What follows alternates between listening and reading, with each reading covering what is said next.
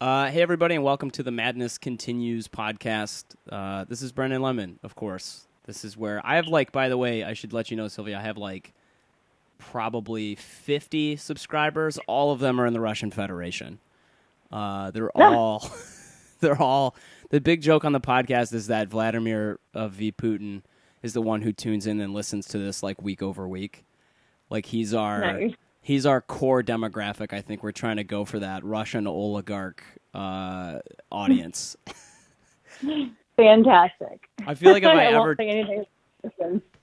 if I ever toured like Russia, eh, I could probably put together a hell of a good show, like in Moscow or something. right. Have you ever done? By the way, I should ask you: Have you ever done stand up outside of the states? I have not, but I will be doing Europe next month. So, Oh, really? Where are you going? um, well, that's all being put together by my assistant at the moment. So I don't have anything locked in. So. Okay, cool.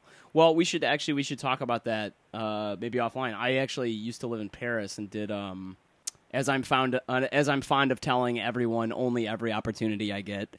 Uh, I I used to live over there and did stand up there for a while and started a comedy show that's still going on actually over there five years later, which is pretty cool. Yeah, so if you end up in Paris, um, you know, you should. Uh, I'll connect you with a whole bunch of people because there's a really there's a bunch of really good shows that go on out there. Okay, really cool. Um, okay, so now that we've thoroughly lost the audience in the first two minutes of this of this, this podcast, um, I just would like to introduce my guest today, uh, Silvia Saige. She is a comedian and porn star, uh, adult film actress, as your website says. Um, Yes. And I uh, I'm also odd about the term. I felt like I heard you correct uh, Murray on the um, the Road Stories podcast, and I was like, that feels appropriate. Like, yeah. It's a it's a term that I I dislike people using because I do get that question a lot of like what qualifies you as a star? And I'm like well I don't ever qualify myself as that. I that's why I say I'm just an adult film actress. But I will say at this point four years in and I mean three to four hundred movies at this point. I don't know. I quit counting a long time ago. I think that that qualifies me. I don't know anybody else in Hollywood who's been in four hundred movies. So. That's true. That's uh, I, I can't think of a. That's true. I can't think of. mainstream Hollywood anyway. Mainstream Hollywood. Let's Right. I mean, I can't think of. I mean, I think how many, how many guest spots, even character actors, don't get that much work. right. Exactly. Exactly. So I love it when people try to downplay porn, like we're not actually working actors. So yeah, I know. I mean, like I've, you know, it's not like I haven't been on Pornhub. I mean, like pro- millions of hits on some videos. I mean, you're, you know. People, you got Right. five times the population of Iceland. So that's like if everyone in Iceland, man, woman, and child, watched a video five times each. that's right. Right. Exactly. Exactly. People forget how big of an industry it is while they're looking down upon it. You know.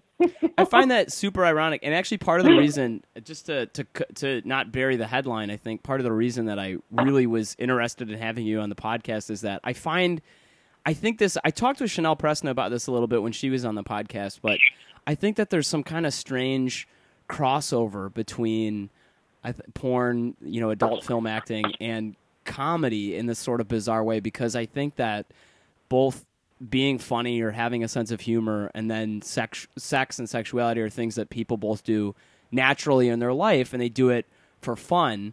And what and I think that comedians have a kind of strange switch that's been flipped in their head where they're like no I should make this a job Right. like right. like sometimes I think like what's wrong with me? Like why am I going out of my way to try? And not that it isn't fun, but like eh, you know sometimes it's fun, but sometimes when it's bad, you're like Jesus, why am I doing this to myself? Yeah, there's there's definitely along the the years a few times where you get off stage and you're like, why am I doing this? Or when you like tonight, I have a show that's at 11 o'clock tonight, and you know I see my trainer at 8 a.m. every morning, so it's like. Ugh, I'm going to do a show I'm not getting paid for where I don't, you know, so it's like it, it gets exhausting. Oh my God, the you're so- free shows that I do as a comic is insulting. No, you're so Yeah. no, it's so real too. That's so that is so that's like that's so real that just to compare that to your other uh, profession, that would be like no, you have to do like a hundred scenes for free before Right. anybody's gonna pay you. get paid. it's so yeah, I would kill someone in that. it's so ridiculous because I and then people what's biz- completely bizarre about it is that people will compete with each other to try to get that free show. And then when you whenever Oh, you whenever you ask for money, people are like, "Well, wait, this isn't isn't this like you're like they're, they're like, "What? Like you want to get paid for this?" Like it's Right.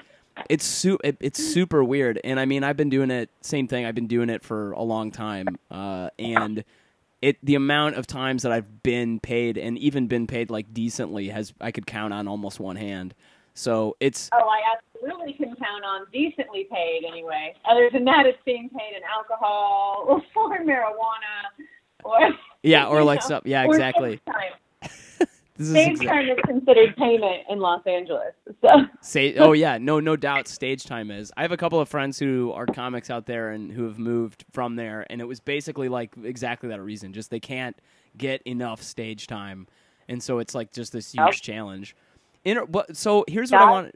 Here's what I wanted to talk to you about is like I know that you've given kind of the story on other podcasts a little bit, but I'm kind of fascinated about how you did comedy for a while before you ever got into adult film acting, and it was funny because I had this conversation with some of my friends like weeks ago, and somebody was kind of like, "Hey man, we were on tour. This was um, this was a while ago, and this is a conversation that you know comics always kind of have, I suppose. But they were like, "Man, would you? What would you do to like really enable yourself to do comedy?" And the question was always like, "Would you suck a dick for comedy?" Everybody, in, everybody in the car was like, "Yeah, I would do that." And then I ran across your Yeah. comedy, and I, I actually, interestingly, did not know you from the adult film world, but I ran across your comedy on Okay. YouTube, and I was like, "This is so." I was like, "This is so funny." She's like, literally, she's she's like got into doing adult film acting because it does enable it, and not that you don't probably enjoy your profession as well.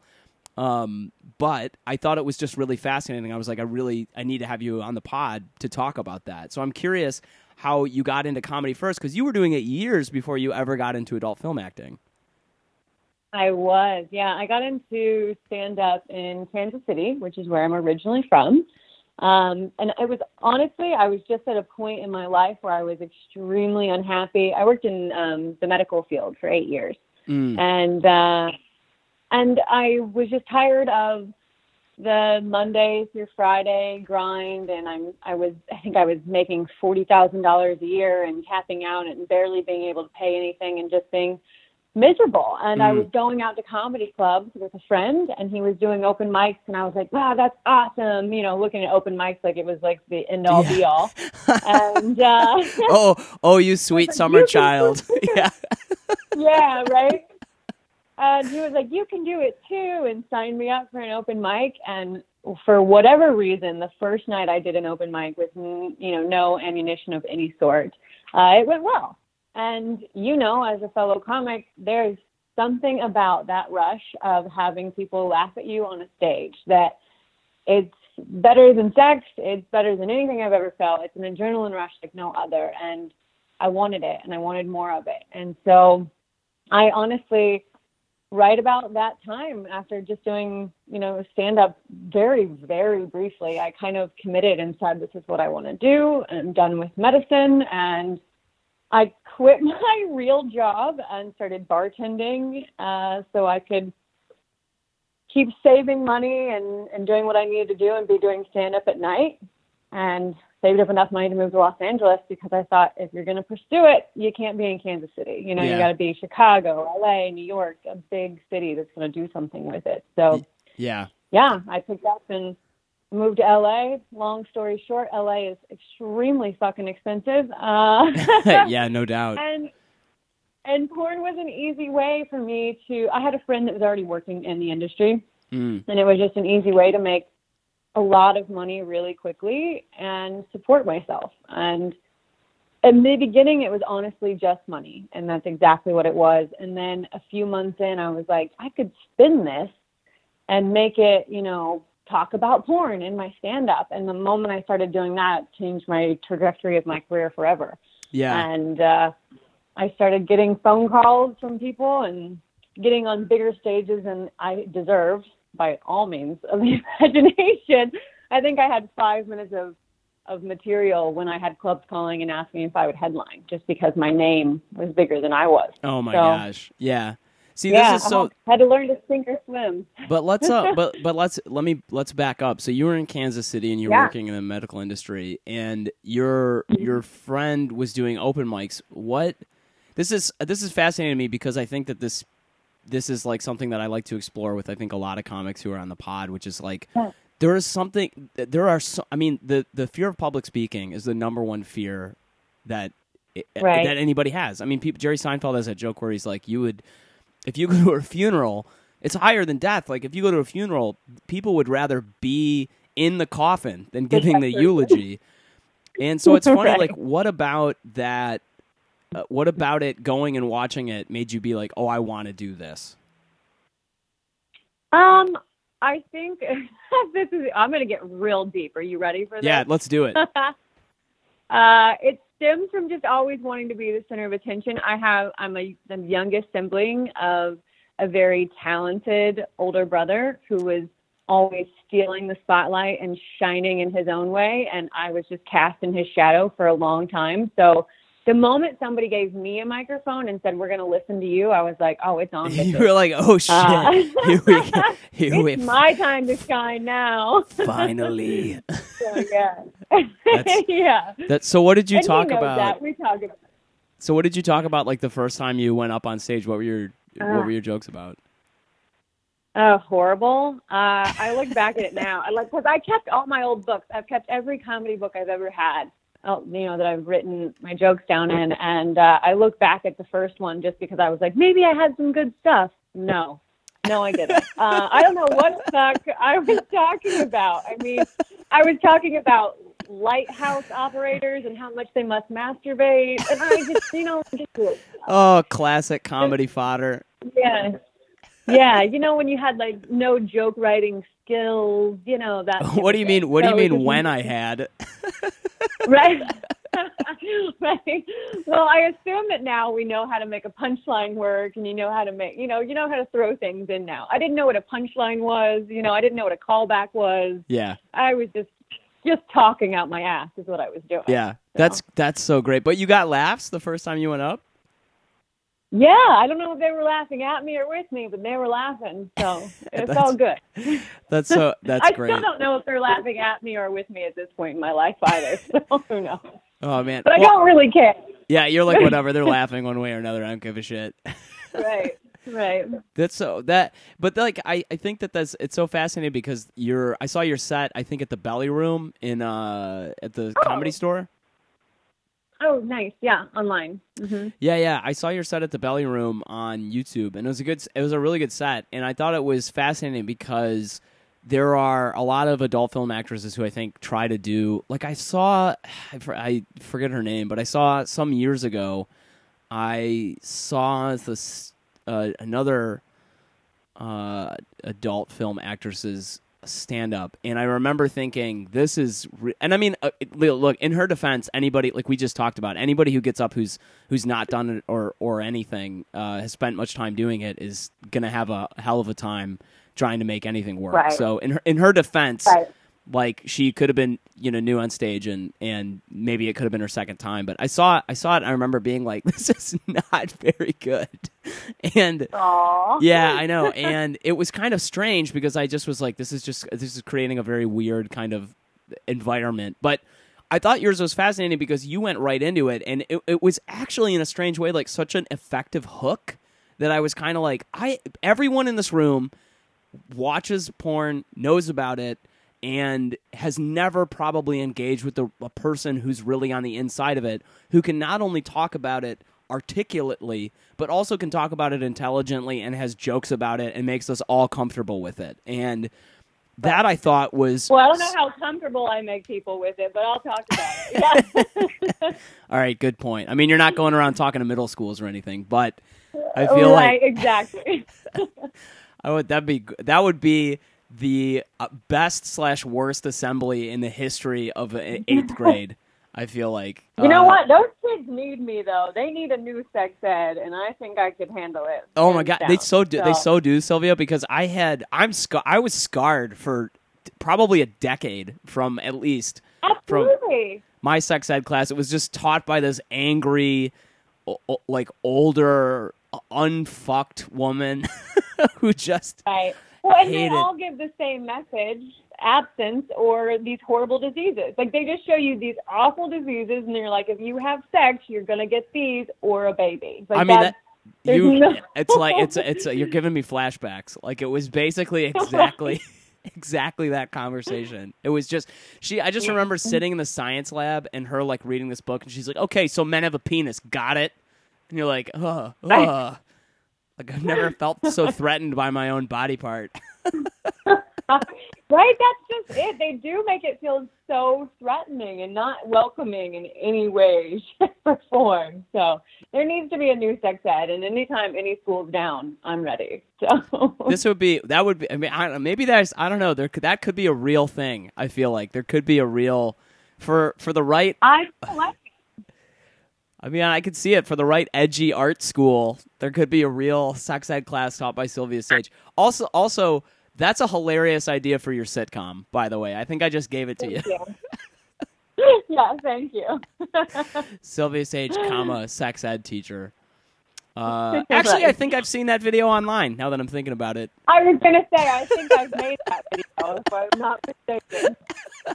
I'm pretty sure I have. I was gonna say it was 0.25 percent of all the videos you made. I'm pretty sure. Um, right. That's that's funny. Uh, so okay, so so so you're in Kansas City. Do you are you still in co- contact with any of the people who you originally were doing stand up with? Are they still doing it, or are they have they did they move out to one of sort of the big cities that you mentioned? You know, I have not kept in touch with the people I started with, so I have no idea, to be honest with you. I do. So, uh, Glenn Bolton is a Kansas City comic who now lives out here, and we see each other every once in a while. Um, and another uh, female comic that I, I kind of keep tabs on online that we've done some shows together, but uh, not a whole lot, to be honest with you. I cut my ties from Kansas City, other than my family, pretty long ago. Ah, So- got it. I uh yeah, it wasn't the best city to me growing up. We'll just put it that way. Got it. I mean, you know, I had a lot of problems. I couldn't get out fast enough. Yeah. So All right. Well, that's good. It sounds like you landed in a good. I mean, you have a you have a solid. It seems like you have a pretty solid like space around you, and I think like especially if you're going on tour in Europe, I think that's pretty cool. Um. So yeah, so I've been very lucky. Not very lucky.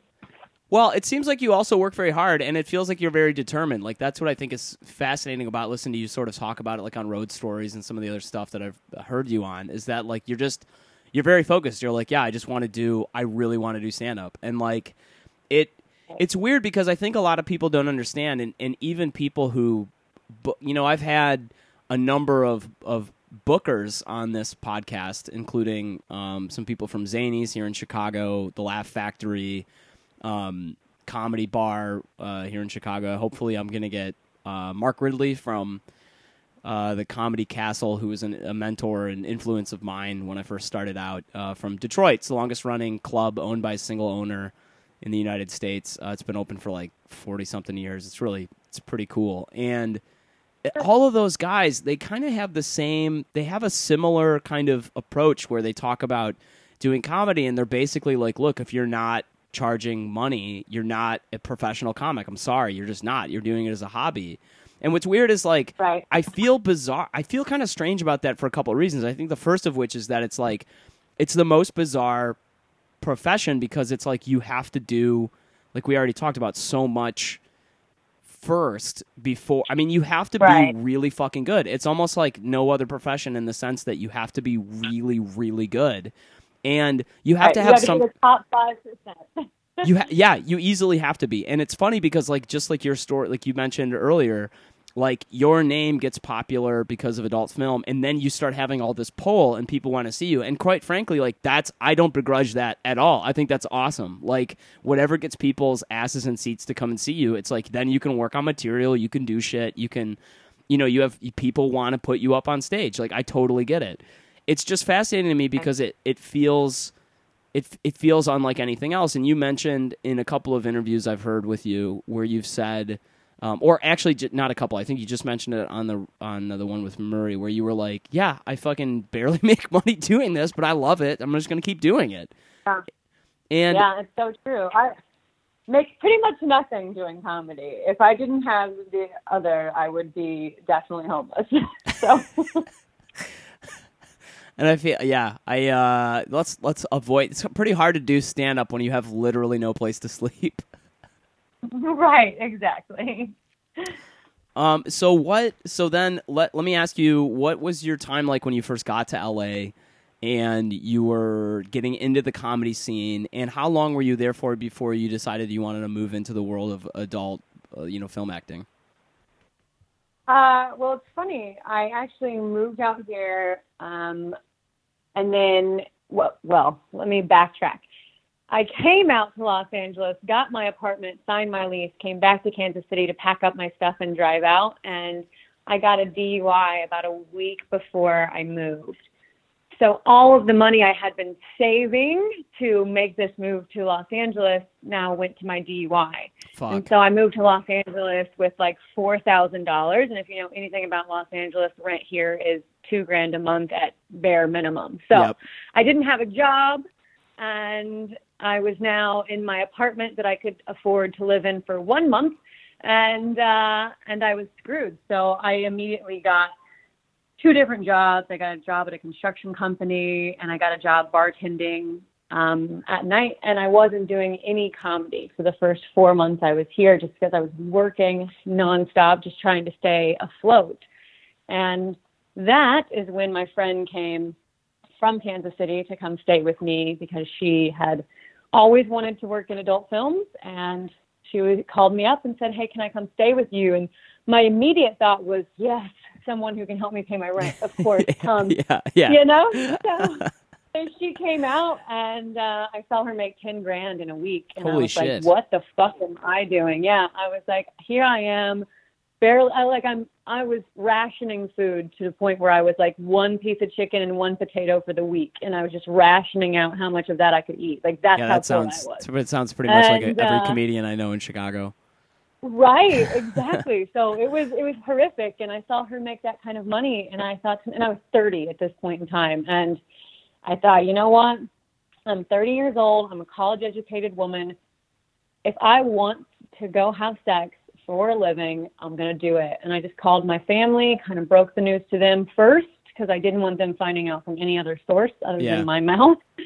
Um, and once they, not that I, my family is not like rooting for me, like, yeah, we love you being in porn, but they also know Yeah. I'm a grown woman. And, Yeah. you know, they weren't going to change my opinion. So, uh, they support and love as much as they can, although wishing I wouldn't. uh, but they get it, you know. So, and then from that point on, I was like, okay, here we go, porn it is. And then I had to. My lease was up because I only signed a four month lease. And I ended up moving to Las Vegas to save money because LA was so expensive. Mm, And then that's when I got back into comedy. So my comedy came really like my big upcoming started in Vegas. And I mm, started out there with a bunch of Vegas comics. And the great thing about Vegas comics is they work a lot with LA people. Tons. So by the time I was ready to come back to LA a year and a half later, I already had a name for myself and people knew who I was. So it worked out really well for me to come back into LA being a Vegas comic, you, having um, some air to it, you know? Yeah, this, this all. I mean, this. It sounds like it was like it's. It was a kind of a smooth transition. I'm curious. I have so many questions Yeah. uh, from what you just said. I'm curious Yeah. though. Do you know Sam Tallent in uh, Vegas? Do you run into him? Sam, who? Say that again. Sam Tallent, who's a comedian. He's from Denver. He lives in Vegas now, I think. I don't think I do. I haven't lived in Vegas for a few years now, but Oh, uh, got it, that okay. name does not sound familiar. Got it. Just curious. Not Um, saying I haven't met him. I'm just horrible with people's names. yeah, so. no worries at all. I feel like I'm the same way. If I see faces, I get it, but like I'm very. Yes. The biggest problem is that I, and this is 100% true, I will, this is so awful, I will ask someone their name and then not pay attention when they tell me, like a moment Oh, later. 100%. 100%. Yeah, I can meet someone, shake their hand, and then I don't know what their, I don't, the next thing out of my mouth could be their name, and it, I'd be like, no, so. I will, But I'll- I'm, I don't feel like names mean a whole lot to people either because, I mean, I have multiple names. I don't really care, you know? I don't, I always say like that too because I'm not a mom, yet I play a MILF on every role I, have ever played in porn. You know, dude. Yeah, So why do I'm they like, cast you? you Yeah, want. why do they cast you as that? I because I noticed that like uh, when I was Yeah. you know, was doing some research. No, I mean I noticed that. I, I was like, why the fuck? you. Because you don't look like a. I'm gonna be honest with you. You don't look like a mom, and like I know that you're in your 30s, but you don't look like a mom, Yeah. and it's kind of strange to me why they're always casting you. And then there's like there was some scene that that I saw that it was like they were like uh, it was like Silvia and some you know daughter stepdaughter seduce some, her boyfriend or something. And I was like, eh, like I like I, love that I'm representing it. Like I didn't fucking watch it intently, but the point is, is that I was watching it and I was like, this. I was like, they don't. She doesn't look like her da- her stepdaughter. She doesn't look like she could possibly be her stepdaughter. Like, did Silvia have this girl when she was eight? Like, it doesn't make any sense. Right. So why why You did know, yeah it's, silly, but what it is is um, anytime you're over the age of 30, and especially if you have fake breasts. So fake boobs are what move you into the mom category Got the it. quickest. Yeah. So, and my age combined with the fake boobs, I never stood a chance, you know? So I was immediately rushed into mom roles right out of the gate. that's that's hilarious. It's kind of I think the reason but I you know what? As long as they're paying my bills, I don't care what they Yeah, who gives me. a shit, right? So- That, that's that. This is what I kind of enjoy about this is that you have you have this detachment because, and that's what I like about you talking about on stage is that like, in order to do comedy about something, you have to have some kind of curious, I think, detachment from it, where you can't be like. There's, like I do think that there's comedy that can come from a place of like attachment, meaning like anger or or or hurt or like something like that. But you have to have enough space that you can step back from it and kind of make fun of it and see it from different angles. And it's funny because it's like you're this is exactly your opinion. You're like I don't give a fuck what they call me as long as they're fucking paying me. like Yeah. Yeah. So true. And yeah, I mean, I play some really horrific roles. I mean, I have one movie, and it's probably what I would say is my biggest movie to date because more people email me on that movie than anything I've ever done. And it's uh, called Lost Weekend, and it's a three part series where I have sex with, in, in quotations, my son. So it's supposed to be a real life, like, this is my child I've given birth to, real incest shit. And of course, I have no children. That's silly. And the man who was playing my son was three years older than I was. that's that's that is so funny. It's creepy. it is creepy as shit. And that's why I always tell people I remember, I am an actress. I do not have children. These are not my children. Yeah. I am playing a role, you know. So you very much have to remind people of that because people get very um what's the word I'm looking for? Aggressive about Yeah. their porn. Oh man, because it's like it's tapping into because I mean like like it's you know uh, the the the, the strongest you know the strong. I used to have this joke about this uh, years ago, talking about losing my virginity and being in high school. But the it's the strongest. Um, you know, pro- procreation is the strongest urge that any living creature has. Is just to to to continue. You know, and you're actually. It's, this is why I think pornography is so fascinating, and why it it, it bizarrely. I think it- it's why everyone watches it, but no one will acknowledge it. Is because you're you're playing with people's sort of deepest sort of shadow personas, and literally the things that people go in and talk to therapists about are the subject oh, of the things that you do. So people probably watch that movie because all of these people and love it or hate it because they literally have issues with their, you know, if they're a guy, issues with their parents or their or, or mother or like there's some kind of strange you know deep seated things that are moving around the mental furniture of their brain and they're working themselves out and they're watching it happen on their computer screen probably and so it's just interesting Oh, yeah. it's t- i think that's really fascinating it, it doesn't surprise me that you probably get a ton of emails about that stuff Oh yeah. I mean, I probably get I would say on average about well, it used to be a lot more. I was used to getting like probably 5 to 10 a week on that movie. Now it's kind of blown past, so it must not be up on Pornhub's front page any longer. uh, Um, but I still get a couple of months on that porn alone. It's crazy. And it's always that one. It's the one I get the most autograph requests for and everything. It's crazy. do like moms ever show up with their kid their sons and try to get you to sign it I haven't had that one happen yet. Not yet. I feel like when you do, you. I hope you never do. Actually, now that I say it, I hope that never. or maybe for the subject of a bit, that might be a really good experience to have. But right. Hey, I can make it happen for a bit. You know what I'm saying? that's, So, eh, not everything in comedy is the truth. That's hilarious. I mean, that's a good. And that's something, by the way, that's what I think is fascinating about this too. Is I think that there's the thing. There's I can imagine. I don't know if this is the case, but I can imagine there's this unique crossover between you know porn and comedy in this way too. Like I started doing stand up when I was 16 years old, and I would Oh wow. I would say stuff on stage. Yeah, I five years before I lost my virginity, by the way. So I don't I don't know what. Wow, yeah. crazy. Yeah, it was so bad, Silvia. I was like the most frustrated. I have never. I've talked about it on stage only a little bit, but it's still, it's still cl- too close to the vest for me to have comedic distance from. So like I, I was the most frustrated for five. Ye- oh my god, for for for years I was so mad. And like it's so fucked up because I this is gonna sound make me sound like such an awful person, but I like I these guys who are these incel dudes who are so angry about oh. like and like drive cars into groups of people, which is a, a tr- horrifying and a tragedy. Or like p- guys who like go, you know, sh- shoot up their school or something. I'm like, that's fucked up, but I, but I get it. Like I get where it comes from. I, it's it's completely weird, and I know that I'm complete. If if anyone's still listening, thirty minutes in, I've alienated them. Well, they're from the Russian Federation. I mean, they probably deal with this shit anyway. They're But- probably part of the incels, so be careful. That's totally that's totally accurate. Um, no, but like I get it. Like I think that there's so anyway to back up. I was 16 years old and I was doing stand up, and I remember my grandparents came and saw me, and I'm on stage at like Ridley's Comedy Castle in Detroit and talking about how I wanted to like bang this chick in my chemistry class or something, and was saying just like ridiculous things and and getting laughs. And my grandparents, and then I later found out my grandparents were there.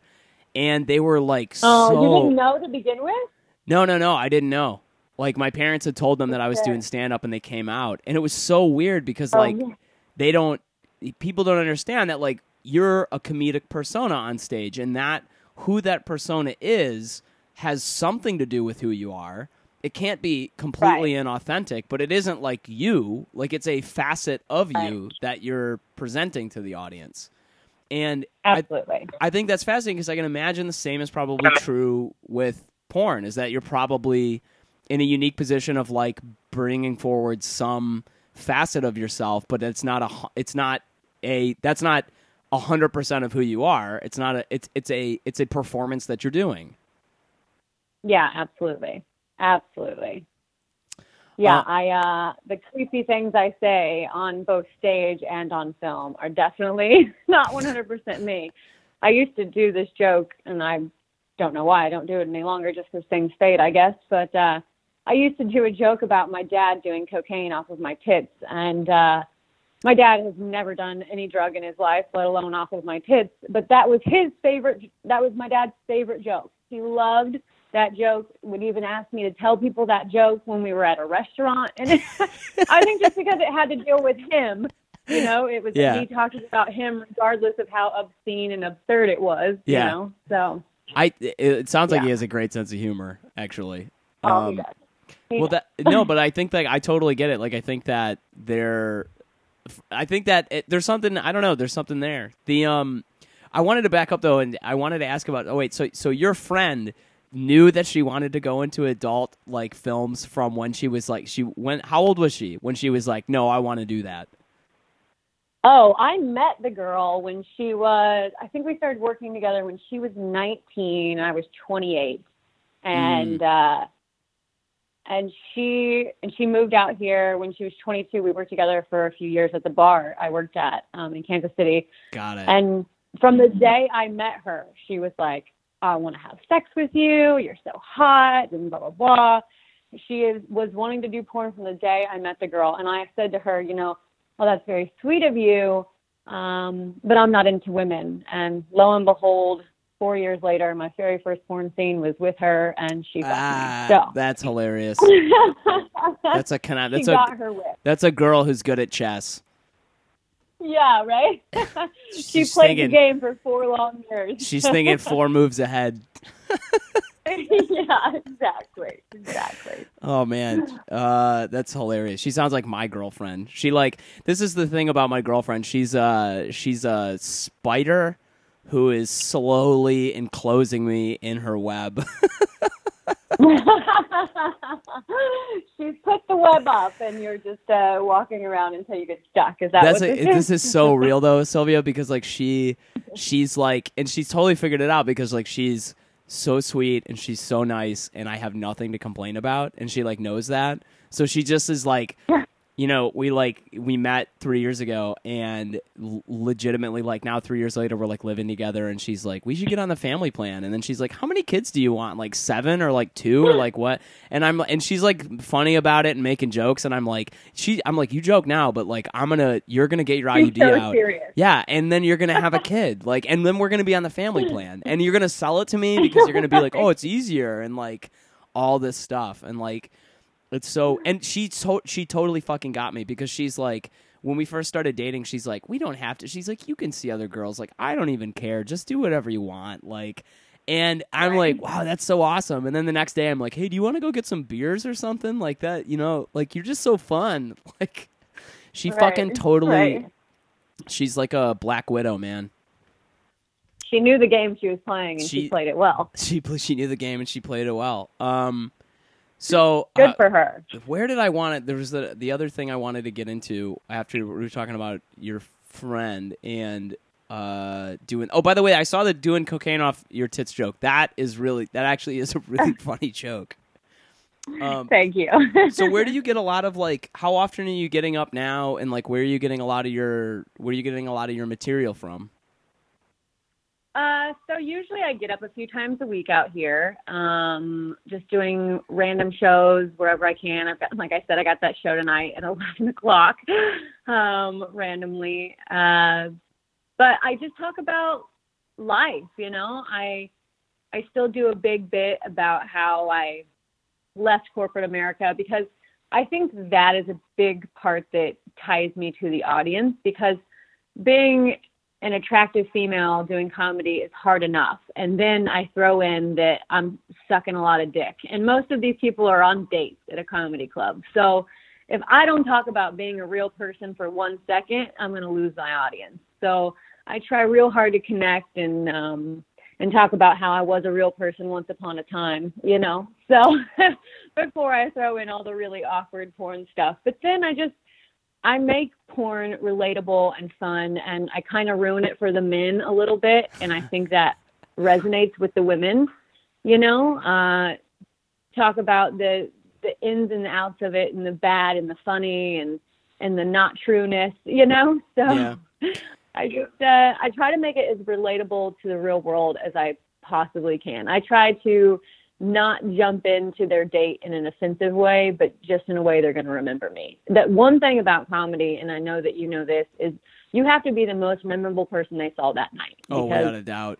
you're you're doing shows with you know four comics at at least. Sometimes I do shows with ten comics on the lineup. You know, so or fuck fifteen comics on the lineup, depending on how long the show is, and you really gotta you know outshine those people in some way shape or form without just being the loudest person on stage you know so it it's tough but i just try to stick to me as much as possible I think it's fascinating Um, because it humanizes you to the crowd. I think that like it, you know, it speaking from about who you are and sort of where you come from.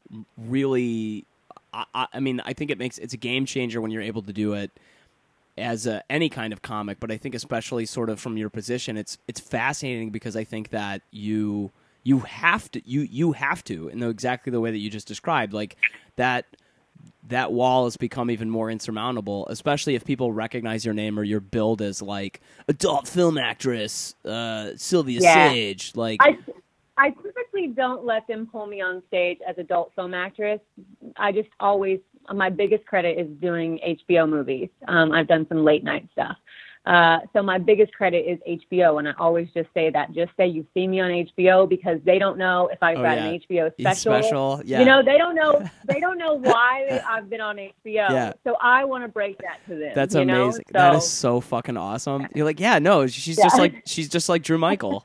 Like she's Right. she, she has a game changing Yeah. comedy special. It's it's the best. So the punchline is when she has sex with her son.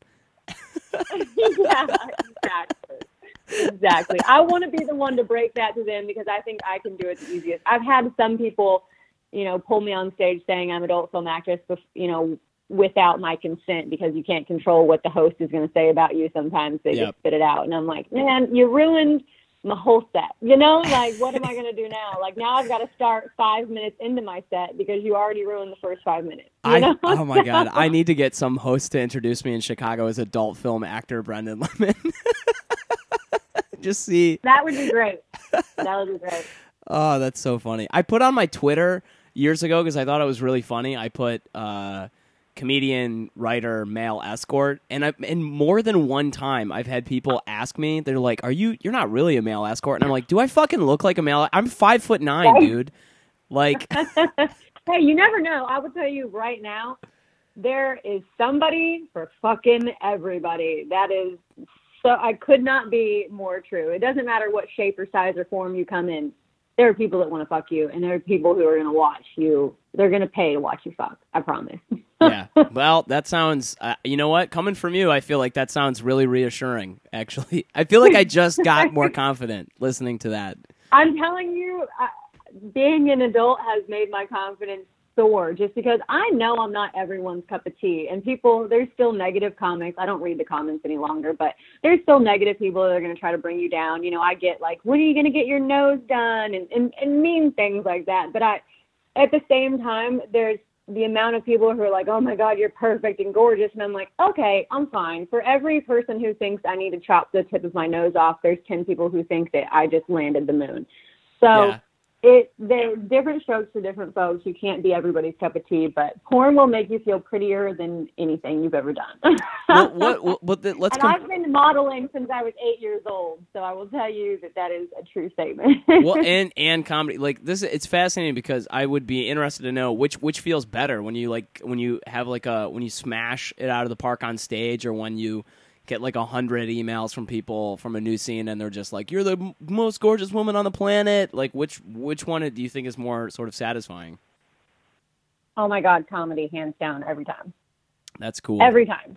I that mean, makes that makes I me feel. Getting, yeah, I love getting fan mail, um, and I don't get fan mail for comedy. If I do, it's they just mention like I also love your comedy, but it's all for you know porn, and and I love that. I love getting it, and I have the greatest fans ever, and I really do mean that. And they're fantastic with words of encouragement on a constant basis. But to get a standing ovation in a room uh, doing comedy is by far the best orgasm I've ever had.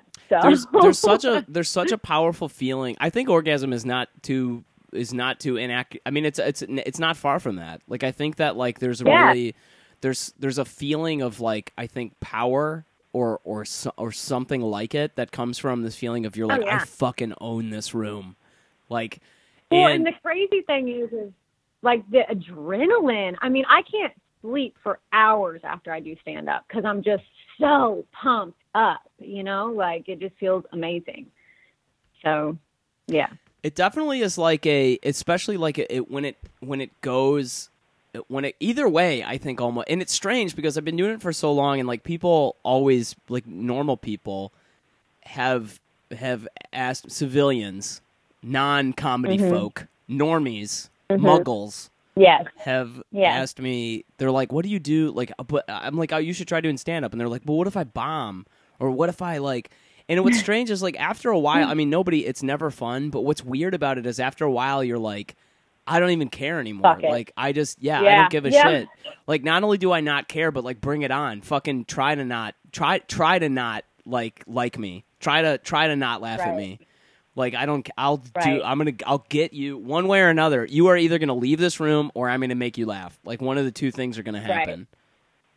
right. Oh, and I've definitely walked some people. You know, so I mean, it happens. I I had a stage in Ontario one time at the Improv um, in California, and I and I thankfully I had done the room so many times that there were some people in the audience who knew my jokes, but I had tried a new opening and the opening did really well and they laughed and I laughed with them.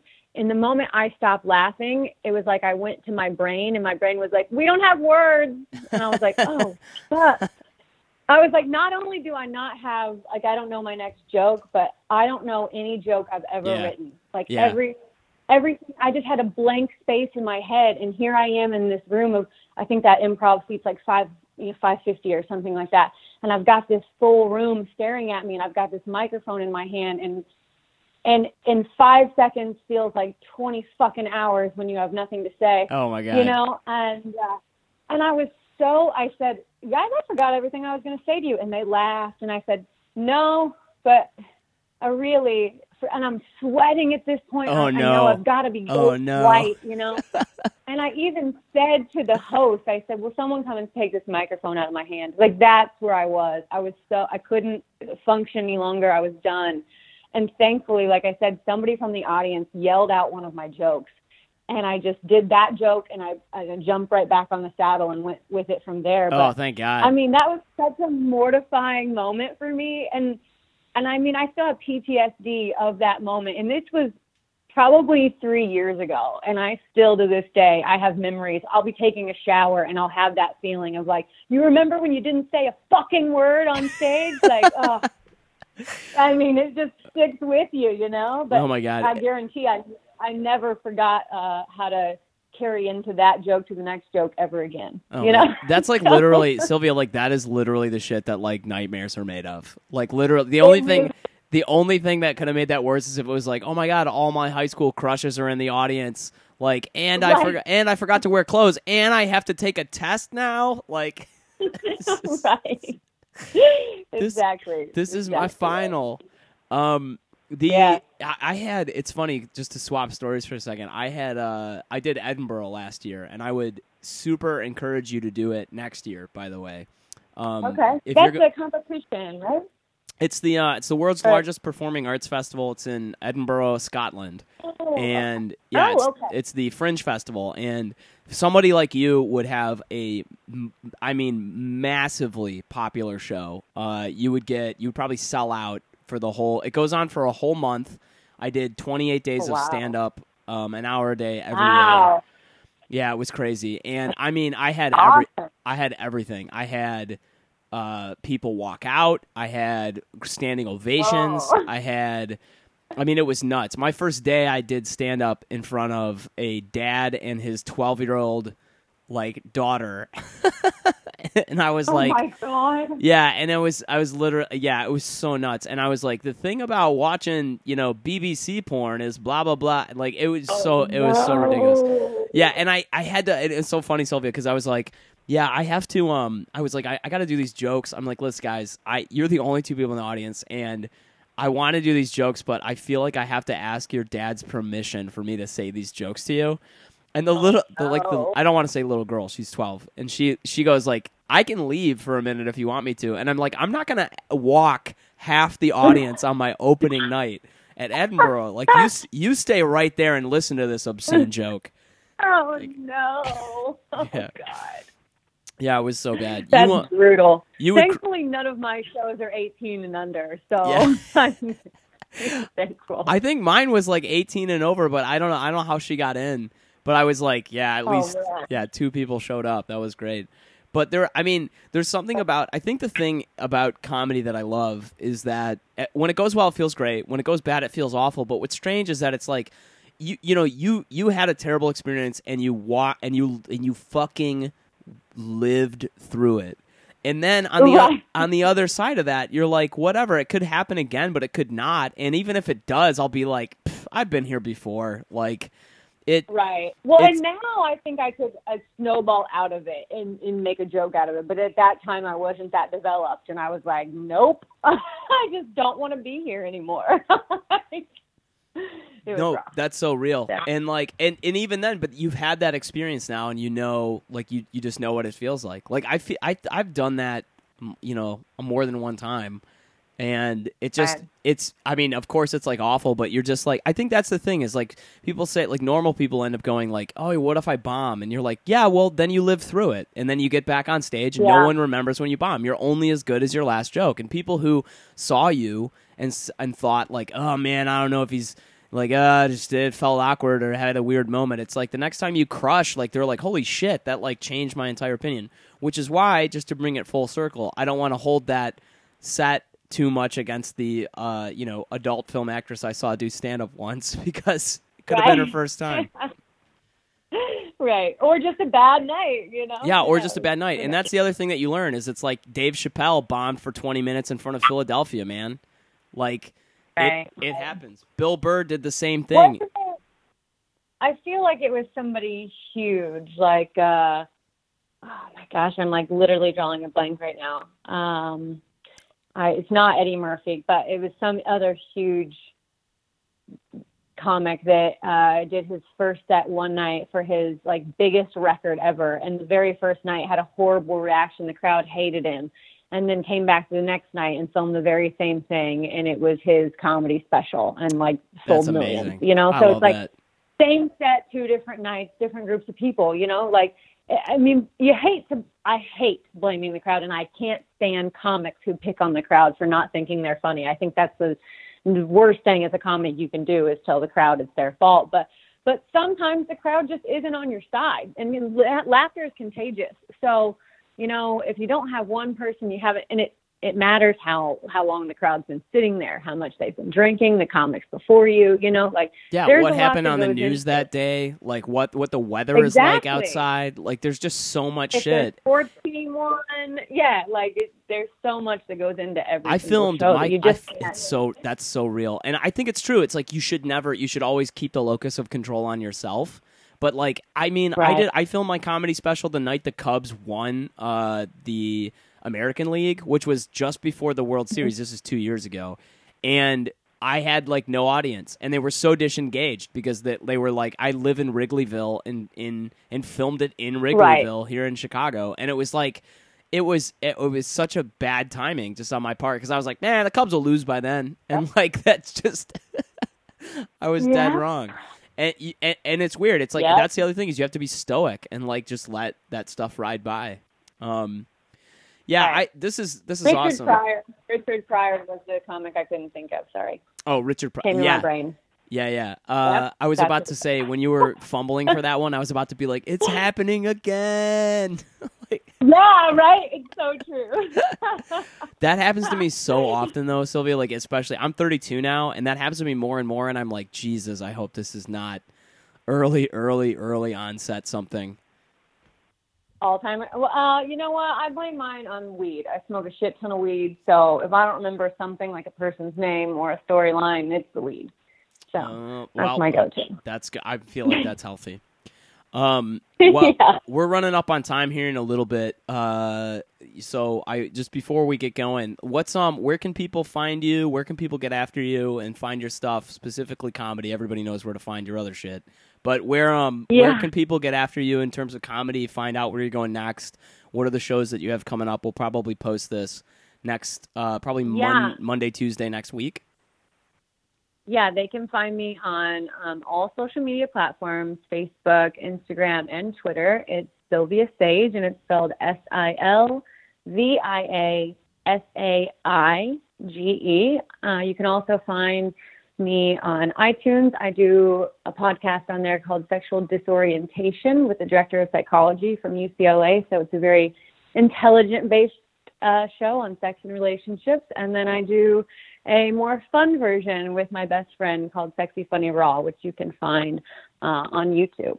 So Oh, see, you're you're like you are crushing it like twenty four seven. You've got you've got like two careers and two and two side hustles on top of it. Yeah, I'm definitely go go go. So yeah. Um, well, I Actually, when I get off the phone with you, I'm about to film um, with a man and then do my comedy show tonight. So yeah, Shit, man, it's a yeah. full day every day. oh my gosh, Yeah. you're you are you're really you're. Uh, I hope I got you warmed up for that guy. Yeah. thank you. It's like Silvia. It's like every girl I've ever dated. I'm about to get off the phone with you, and you're gonna go fuck another dude. Yep. There you go.